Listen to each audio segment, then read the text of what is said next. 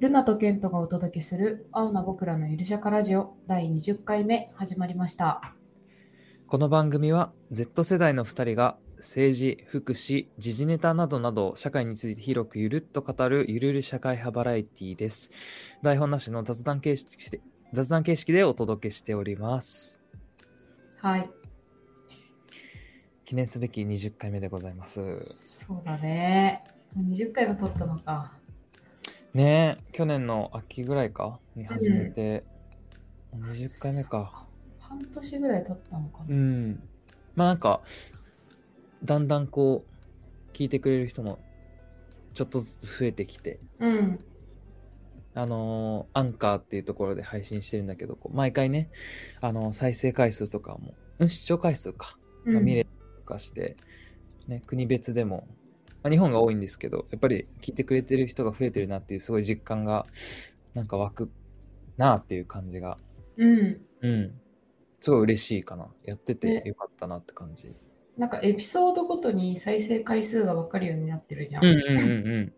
んうん。なんかそれですごい、あこのテーマが人気なんだみたいな。あ、ね、そう、キラキラネーム意外と人気なんだよね。あそう思った。そう。なんか面白いなと思って。確かに、キラキラネームの解明ってなんか、なんていうのかな。ワード的にちょっとインパクトあるもんね。まあね、なんそうだよね。うん。これなんだろう聞いてみたいってなるのかなうん。ねなんかこれからもそういうなんかコンテンツをねどんどん配信できるといいなってそうう,、ねんそうだね。思います。は。いはい。じゃあ、今日のテーマいきますか。はい今日のテーマは、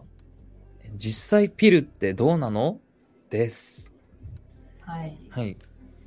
ピルね、なんか、ケントはうん服用することないからさ、そうだねだあと全然、うん、まあゲイだからさうん、まあなんかお互い服用しないしねだからちょっとね結構身近ではなくてうん、ちょっとこう多分ね、いなんだろう、こう、知識としては多分乏しい方なのかなっていうところがあるから、なんか今回はちょっとルナにこういろいろ聞いて、なんか教えてもらうみたいな、そんな時間になんかなるかなとうん思います。そうだねう、ん。ピル。そっかなんか、男性ってそういうホルモン剤とかって服用することあるのかなあんま聞かないよね。そうだね、ないよね。なんだろう、あのーはハゲの薬とか薄毛の薬みたいな。ああ、あれはどうなんだろうあれホルモンなのかなあ確かに、それってホルモンなんかななんか、どうな男んだ性ろうホルモンとかが影響してるっていうもんね。そうそうそう、あのね、だい男性ホルモンが多くなると薄毛になっちゃうんだっけか。なんかそんな感そううじんな気がする。うん。そうそうそうだけ。どでもそれぐらいかな。ね常用するようなものはあんまりないか。そうだね、思い当たるものはないかな。うん、うんん。なんか、ピルって、うん。そのどういう目的でうんうん飲むかとかっていうなんかそれぐらいのなんか触りの部分とかって分かったりするうん。ああ、そうだね。多分みんなの方が詳しいのかもしれないんだけど、僕はとりあえず、まあ、避妊の目的うんっていうのはまあ知ってて、うんうんあとはなんかちょ、ちょろっと聞いたのが、その、なんか生理周期みたいな。うんうんなんかが安定するみたいな話は聞いたことがあっはて、いはいはいそれぐらいかな。なんかそうだねもしうん、他にもねなんかいいいいことがあったりとかもするのかもしれないけど、うんうん、で知識としてはそれぐらいかな。そうだねなんかピルも種類があってさっきケうんうんントが言ってくれたような目的で飲む避妊とか生理周期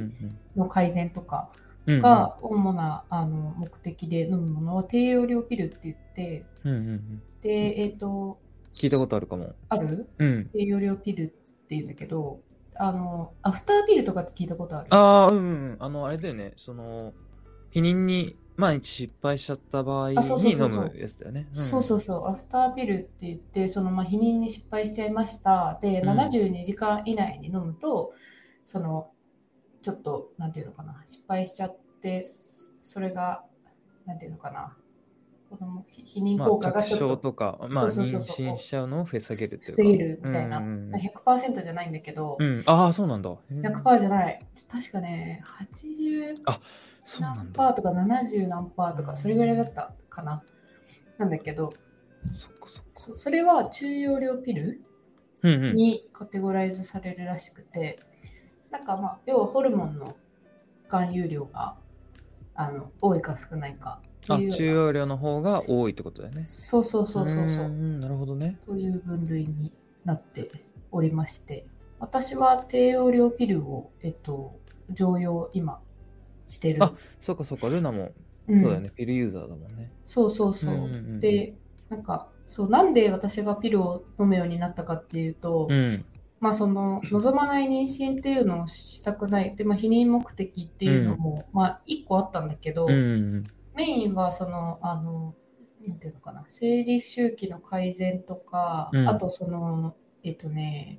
月経困難症って言って、ほうまあ、その生理周期が乱れるっていうのとかあとはその、なんか生理痛がすごく重たいとかああはいはいはいはいそうあとはなんかその経血の量が尋常じゃなく多くて、うんそのなんていうのかな結構それがストレスになっちゃったりとうんか、うんうんうんあの何回も一日に何回もトイレに行ってそのナプキン変えたりとか、うんっうんていうのが必要になるとかもあるしあとはそのなんかホルモンのバランスが崩れるから、うんえっとなんかすごい食欲がめちゃめちゃ高まっちゃったりとか。ああなるほどねそう頭痛くなってね何にもやる気が出ないとか,、うんうんうんなんかそういうなんかこういろいろな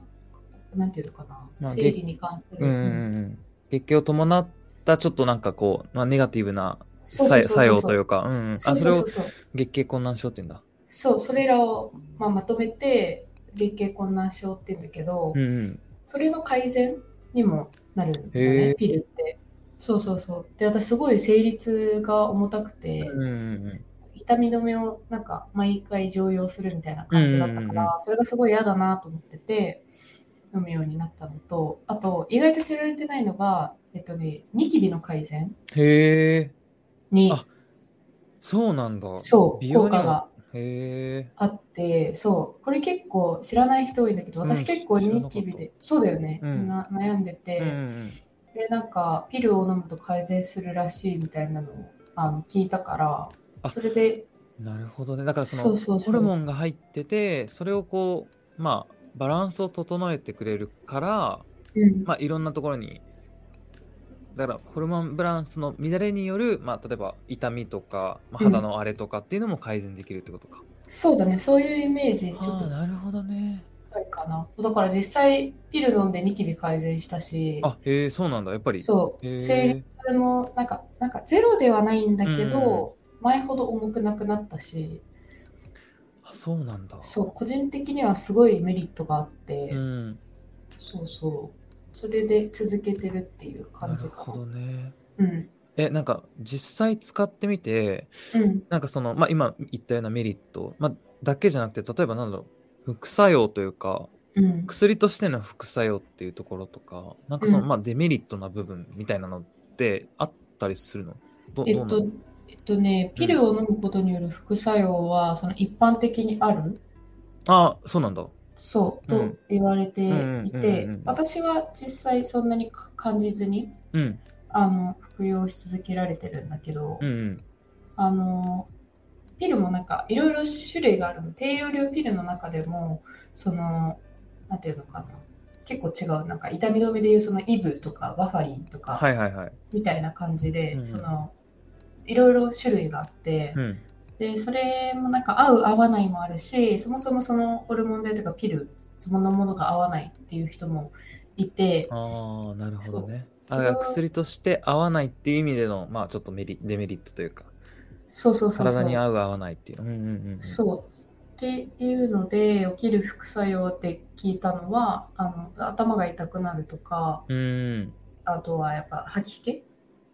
とかはいがはいはいはい。出ますよとか、あとは、うーんと、まあ、なんか、う不正出血がちょっと軽く起きちゃうとかう、けーん倦怠感が、うんうんうんうん。あの感じる人もいたりとか、あと、まあ、そんなもんかな。まあ、慣れるまでのその期間でそういう症状が起きる。うん、で、なんか慣れたらそれがなくなるっていう人もいれば、本当にちょっと合わない人はもうずっとそれであの副作用がひどかったから飲めませんでしたみたいな人も中にはいるから、うんそうそうそうそういう副作用がちょっとひどかった人っていうのは例えばじゃあ別のピルに変えるとかってそうだいねう手段になるうんそうそうそう。で、えっと、ピルの、その、なんていうのかな、処方してもらえる場所、なんか市販薬じゃないから、うんやっぱその、一般的な薬局とかでは買えなくて、うんうんで、えっと、まあ、産婦人科うん婦人科に行って、えっと、病院の先生に見てもらって、えっと、どういう目的かあーっていうのを、そうそうそう、問診で答えて、じゃあそれにああの目的に合った薬はこれですね、はいはいはいふうに処方してもらうかあとはそのなんか今オンラインでネット診断してくれて、うんでその定期配送みたいなのもできるサービスとかもあったりしてうん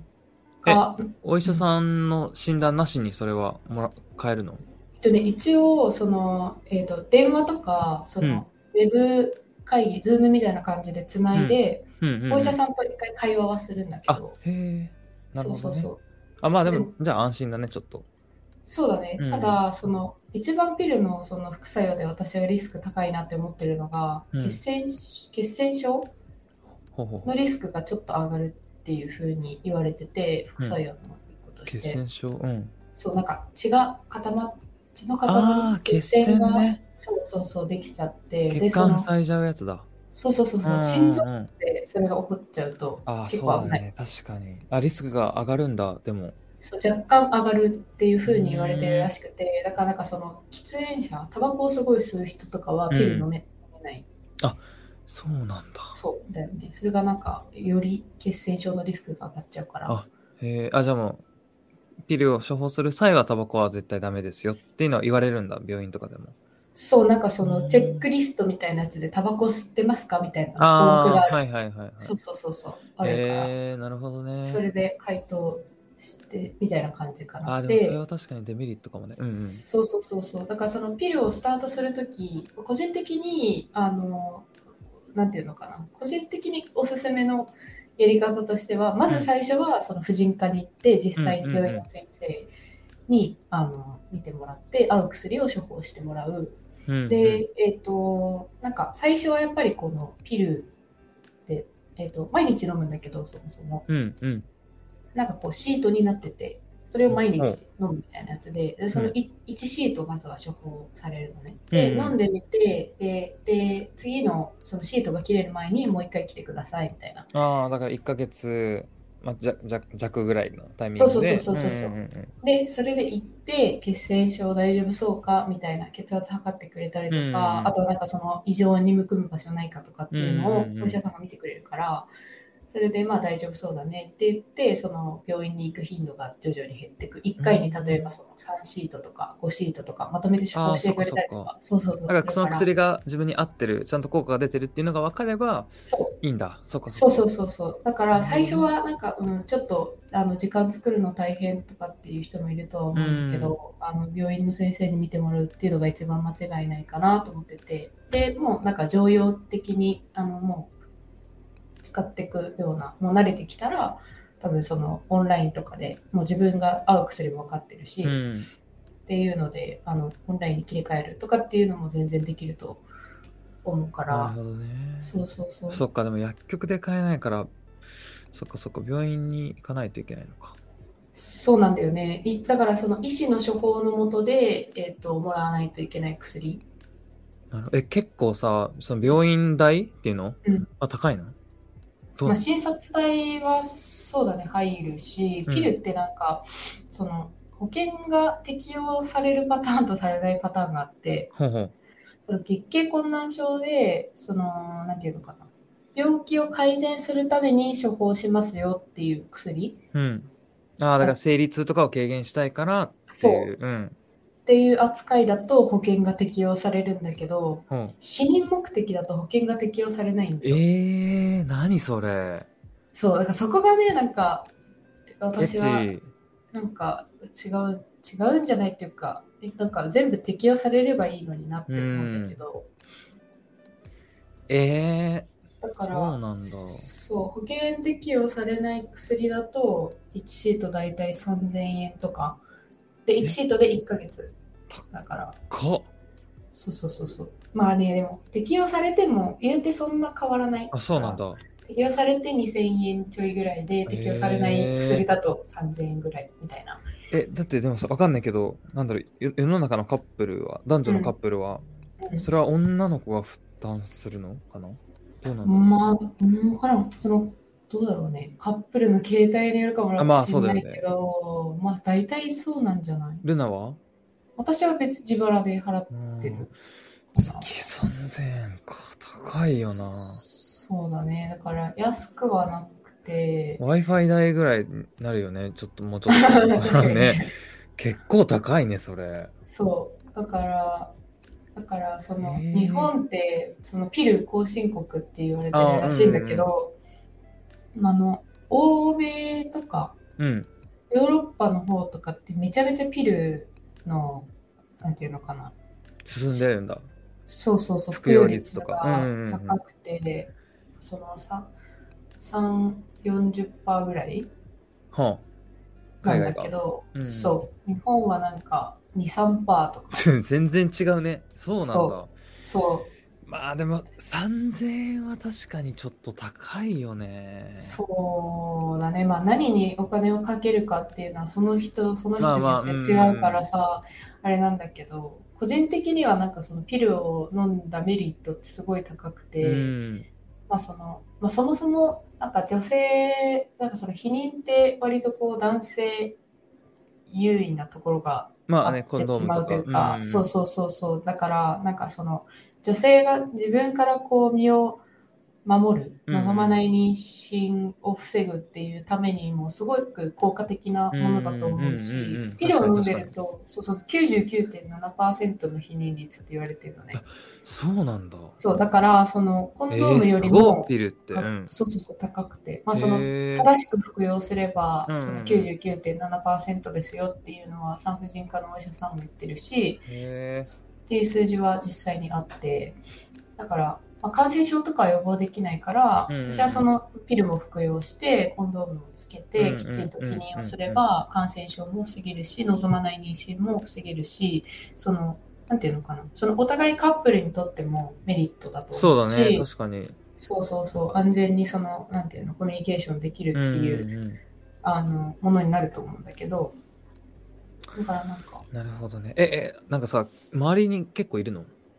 わ、わかんない。ちょっと、あの、話しにくかったら全然いいんだけど。私は聞かないかな、なんか、でも個人的になんか、ああの、いいよっていう話はししあーたりはすうんうんるけけどど、まあ、周りで周りで飲んでる子はあんまりいないのか。いないかな。なるほどねまあでも、なんとなくその普及率が低い理由なんかわかるけどね。そうだね、まあ、高いよね。え、やっぱ安いのかな、海外だと。どうなの海外わかは、るあうんの保険、てかなんか、もうそもそも医師の処方がなくて、買える薬になってるっぽくて。あ薬局とかでそうそうそう、だから風邪薬とか痛み止めとかそういうあ感あ、じなでるほどね。変えたりするらしいんだよね。だからやっぱその点かかなりハードル下がるじゃん。そうね。値段も安いのかな同じくらいなのかな、値段も値。段も日本より安いんじゃないかな。ちょっと調べるうん。はいはい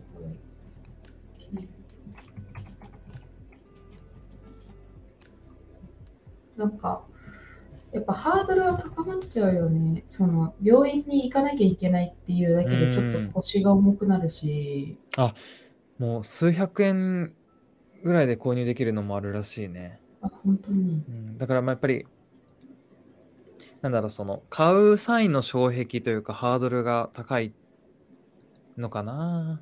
やっぱ日本は。そうだとう思う。ん。まあ、実際私も最初にピル始めようって思った時もすごいなんかやっぱ産婦人科に行くってだけで結構ねその女性としてあーはそうそだよのね勇気がいるんだよ。うんうん。そうで今はそのあの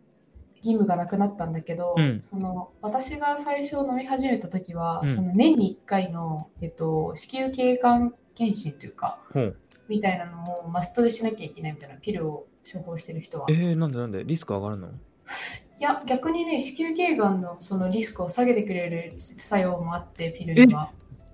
もう一つのメリットが見つかあ、りましたそうそうそう、ちょそっとうなんだ。 言い言い忘れてたけど、なんだけへえ。ど、そのなんか問題ないかみたいなのを、うんうんその年一で見るっていうのがあって、なんかそれってその器具をその体内に挿入してみたりとかするから、ああ。なんかそれがちょっと怖いなとなかるほどね思う人も、うんうんそううそんうそう、な中んにかは、まあそうだよね。ちょっといやいや嫌だって思う人もいるだろうね。そうそうそう、うんだからなんかそういうのもあって普及率があんまり高くないのかなとなるほどね。思うんで、なんか個人的にはその、まあ、あの合う合わないっていうのは体質的に人によって違うからさうん一概にその全員が飲んだ方がいいとは思わないけど、うんうん。その少しでもそれで悩んでるとかその望まない認証を避けたいとかっていうあの人うん。が、うん。でまあ、なんかそういう人たちにとっては結構メリットが大うきいん。から、なんかどんどんそれで海外みたくね安く買えるようになるし。そうね。そうそうそうってなるとその女性としての選択肢がすごく増えてうん。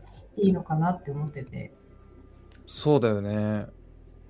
そうだからなるほどね。多分今だと選択肢にも上がらないっていうパターンが結構うん。多いかなっていうそのピルのそのメリットとかその正しいあの服用方法とか、うん。あのそういうのがまだ多分知らない人も多いだろうしニキビにそうもだと効く思よう。そうとだかと思う。うん。そうそうそう。だからなんか、そういうのを知った上で、あ、じゃあピルを服用しようっていう選択肢がじゃあ増えるっていうのは、すごく、なんか、ポジティブなことかなと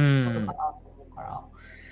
そうだね。確かに選択肢を増やすことはめっちゃ大事だと思ってて。そうだよね。でもそうだよね。だからその保険適用云々とか、じゃあその医師の検診なしで買えるようにする云々とかっていうのって多分、お偉いさんじゃん決めるのが。うん。で、お偉いさんってさ、まあ今の日本だと結構やった男性が多いじゃん。っうん。てなるとその、悪気はないと思うんだけど多分、わからないんじゃないかなって。まあ、その女,、ううんん、女性が能動的に身を守る手段っていうところなんか倫理に上がらないのかなっていうか議題にあ、そもそもうん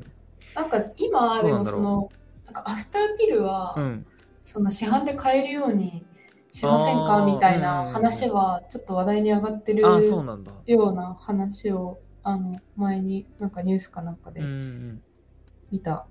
気がするなる。ほどねだからまあなんか個人的にはそういうとそういう時にやっぱりこうなんか女性の政治家とかが、ねなんかそのちょっと声を上げてうん、頑張ってくれると、世の中の女性はもっとこうね過ごしやすいような社会になるんじゃないかなってなんか今期待してます、そうだね。うん小池さんとかさ、そうだねう。んまあ、根深いかな、やっぱりそういうのって。そもそも女性の政治家が増えないと、まあそうだよねそこだよねところかうらん、になるのかな。でもなんか、なんかデメリットってあまりない気がするんだよ、あそうねうん逆になんでこんな進んでないんだろうって感じうーんまあなんかなんだろうな今だとそれこそその、まあ、今オンライン診療のうんやつが増えて、うんでそのサービスもちょっとずつ浸透し始めてるから、うんうんなんかテレビ CM とかでもすごい見るし、あそうなんだ僕全然知らなかったなそれあ本当に、うん最近すごい見るようになったあへ私ーテレビでもだからなんいいかねそういううんそうそうそうそうそうだからそれがちょっとまたなんていうのかな日本でのそのピルの浸透率普及率、うんうんを上げる一因にもなったりするのかなと思うんだけど、うんうんなんかなんていうのかなその一方でその海外からの個人輸入で薬買ってる人とかもなんか多分中にはいてうんあーこれまではそのそういうサービスができる前まではまあそっちの方が安かったり買いやすかったりするしね多分そうそうそうそうそうだからただそうすると実際にその薬がちゃんとしたピルかどうかもわかんないし、うん、うんっていうリスクもやっぱりあってそうねまあ体に合う合わないっていうのもあるだろうしそうそうそうそっかそっやっかぱりそうなっちゃうのっうてん保険適用されてないから高くてとかなんか病院に行かないといけないからとかうっていうんのがあるからなんかそこが、ね、改善されてもうちょっと買いやすくなればさそういう、そねうね個人輸入でっていうそういうリスクも下がるしうん、うんねちゃんとしたものをちゃんとしたルートで買えるようになるっていうことだからそうそうそうそうだねっていうなんかふうにうん、割と問題解決はすぐそこな気もするけどやっぱり遠いのかなどうなんだろそうだうね。んまあ、ちょっと私もなぜそこがさ、保険適用にならないとか、うんその市販で買えないとかっていううん薬なのかでそこのハードルがどれだけ高いのかってなぜ高いのかっていう理由がまだ分かってないからあれなんだけど、まあやっぱりちょっと確かに血栓症のリスクとかねそういうのがあるっていうふまあうにまあまあ、そっか。なると先生の目を通した方がいいっていう判断になるのかな。なんかその医師の診断は僕めっちゃいいと思うんだよ、逆に。うんあの、ね、体に合ったものを処方してくれるし。うんただなんかやっぱり、うん、僕はやっぱコストなのかなって思っちゃうな。そうだうんね。なんかまあそこがね、下がると、もうちょっとこう、まあ全面的にこう、いいピルがいいですよって言ってるわけじゃないんだけど、まあ、ちょっとこう普及率も上がるのかなという気はするかな。うんうん。そうだね。私もそう思う。うんだから、なんか、まあ、正しい知識うんを知って、で、なんかその選択肢が今は、まあ、ピルっていう選択肢が生まれればうん。うん。いいかなうん。って、私は今そうね。思って る。うん全くの同感でございますわ。選択肢を増やしてあげるってそうだよね。うんいいいいことだしね。と。ね。そうそうそう。そっかというふうに思ってます。はい。ということで、今回は実際ピルってどうなのをテーマにお話をしてきました。最後まで聞いてくれてありがとうございました。はい。はい。また次回の配信もお楽しみに。バイバイ。バイバイ